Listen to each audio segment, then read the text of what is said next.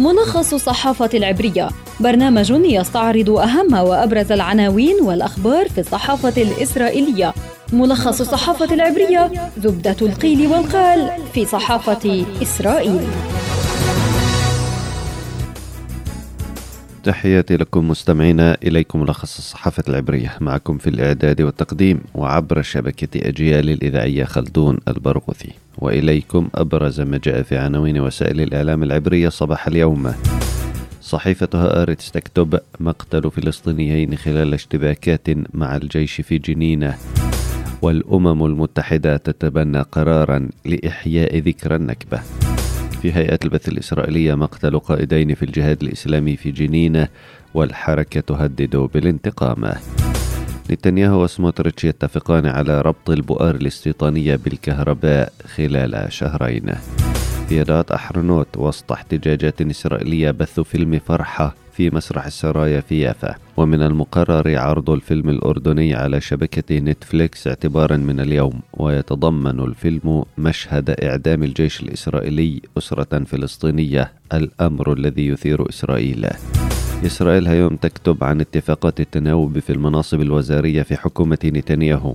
موعد بدء التناوب عادة ما يكون نهاية الحكومة. في إسرائيل هيوم أيضا عضو كنيسة يقدم مشروع قانون لطرد أي طالب يرفع علم فلسطين في الجامعات الإسرائيلية. صحيفة معاريف تعنون عملية تشكيل الحكومة ستستمر مدة طويلة. العقبة المقبلة هي يهدوت هتراه عن ذلك تكتب القناة الثانية عشرة يهدوت هترا تهدد بعدم الانضمام للحكومة لأن نتنياهو يفضل الصهيونية الدينية ثم شاس على يهدوت هترا موقع والله يعنون ارتفاع سعر البنزين في إسرائيل 39 أجورا ليصل سعر اللتر إلى ستة شواقل وخمس وثمانين أجورا.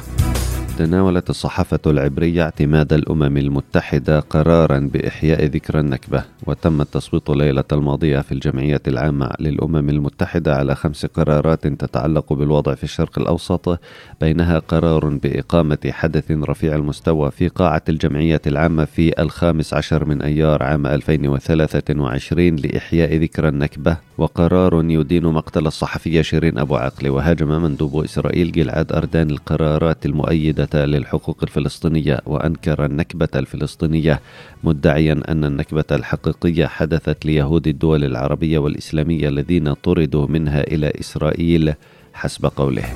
في شأن آخر يبدو أن عملية تشكيل الحكومة الإسرائيلية ستطول فكل اتفاق أو تقدم مع أحد الأحزاب يؤدي إلى خلق عقبات جديدة مع حزب آخر. فبعد توزيع مناصب وصلاحيات على قوى يهودية وشاس ونوعم وبداية حدوث توافق مع الصهيونية الدينية قال قادة حركة يهدتها تراه إن نتنياهو يفضل الصهيونية الدينية ثم شاس على حركتهما. ونقلت القناة الثانية عشر عن قادة في يهدتها ترى قولهما إن نتنياهو فرغ الوزارات التي قد يحصلون عليها من مضمونها بنقل صلاحياتها إلى وزراء الأحزاب الأخرى.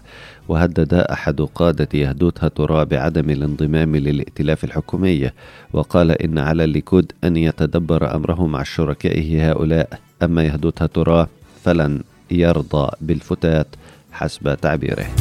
ذكرت صحيفة إسرائيل اليوم أن عضو الكنيست عن الليكود شلوم قرعي قدم مشروعا لتعديل قانون التعليم العالي في إسرائيل يقضي بإبعاد أي طالب جامعي يرفع علم فلسطين في الجامعات الإسرائيلية لمدة ستة شهور. وفي حالة تكرار رفع العلم الفلسطيني من قبل الطالب نفسه يفصل نهائيا ويحرم من حقه في الحصول على شهادة جامعية في إسرائيل ولا يتم الاعتراف بشهادة جامعية أجنبية إذا حصل عليها لمدة عشر سنوات.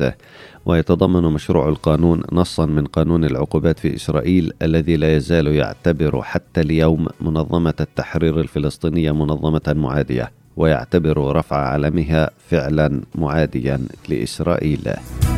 نهاية حلقتنا من ملخص الصحافة العبرية أعدها وقدمها لكم عبر شبكة أجيال الإذاعية خلدون البرغوثي. تحياتي إلى اللقاء.